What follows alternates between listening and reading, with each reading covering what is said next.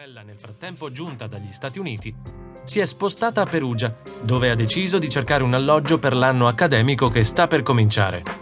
Amanda, infatti, è una studentessa e di fronte a sé ha un intero anno di studio in Italia, dove frequenterà un corso di scrittura creativa. Le due sorelle cominciano a cercare casa e dopo un po' Amanda conosce per pura casualità Filomena Romanelli, che condivide un grande appartamento in via della Pergola 7 con un'altra ragazza italiana di nome Laura Mezzetti. Ci sono due camere sfitte e le ragazze stanno cercando delle coinquiline. La casa è perfetta per Amanda. Si trova a due passi dall'università e ha pure un piccolo giardino. Amanda non ci pensa due volte. Firma il contratto e lascia un deposito in contanti, felice di aver trovato abbastanza in fretta una sistemazione decorosa e soprattutto in compagnia di due ragazze con le quali si è subito sentita in sintonia. Tutto sembra andare per il verso giusto e ci sono i presupposti perché l'anno scolastico sia davvero indimenticabile. Le ragazze ripartono quindi per un paio di settimane di vacanze. Amanda tornerà poi a Perugia per l'inizio delle lezioni. In quei giorni un'altra ragazza, Meredith Kircher, saluta parenti ed amici a Coldstone, nei sobborghi di Londra. Parte anche lei per andare a Perugia. Ha vinto una borsa di studio dell'Erasmus, il programma europeo di scambio studentesco che permette agli studenti di diverse nazioni di frequentare un anno accademico presso un'università straniera. Si tratta di un progetto nato sul finire degli anni Ottanta al fine di favorire l'integrazione culturale tra le diverse nazioni della comunità europea e che, con il passare del tempo, ha raggiunto proporzioni enormi. Ogni anno infatti centinaia di migliaia di giovani partecipano al programma Erasmus. Meredith è una studentessa modello, una ragazza molto seria ed organizzata. Prima di partire ha contattato Filomena Romanelli con un'email dopo aver visto l'annuncio della Camera Libera sul sito dell'università. Una volta arrivata a Perugia, Meredith prende contatto con Filomena, visita la casa, le piace e decide di prendere in affitto l'ultima Camera Libera.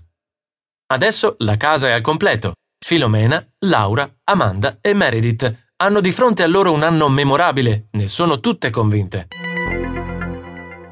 In quello scampolo di estate del 2007, Raffaele Sollecito è un ragazzo di 23 anni, nato e cresciuto in provincia di Bari. Ha passato l'ultimo anno in Germania grazie al programma di scambio Erasmus. Al rientro da questo periodo all'estero scopre di non aver ottenuto un posto nella casa dello studente dove risiedeva abitualmente. Così decide di mettersi alla ricerca di un appartamento.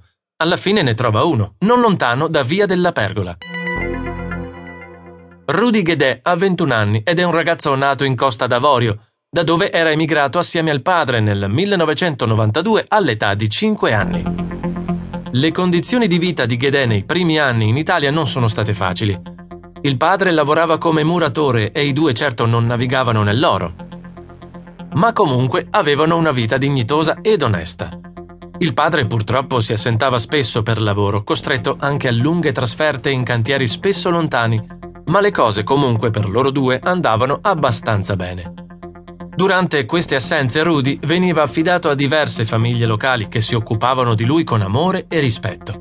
Ad un certo punto il padre di Rudy rientra momentaneamente in Costa d'Avorio per rinnovare il passaporto, nel suo paese però nel frattempo è scoppiata la guerra civile e l'uomo è costretto a trattenersi in Africa per un lungo periodo.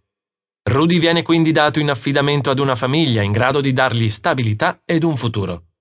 È così che Rudy finisce a casa della famiglia Caporali, una delle più ricche di tutta Perugia. Le cose però non vanno bene. I molti cambiamenti nella vita di Rudy non gli permettono di trovare una sua dimensione. Il ragazzo è confuso e presto finisce fuori strada. I caporali riescono a trovargli un lavoro come giardiniere, ma Rudy non ce la fa, rifiuta quel tipo di vita. Rudy non vuole accettare quel futuro che il destino sembra avere in serbo per lui.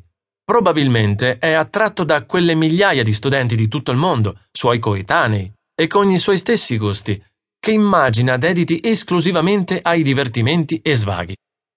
I soldi per loro non sembrano mai essere un problema, la realtà è molto diversa, ma lui non avrà il tempo di capirlo e di correggere i suoi errori.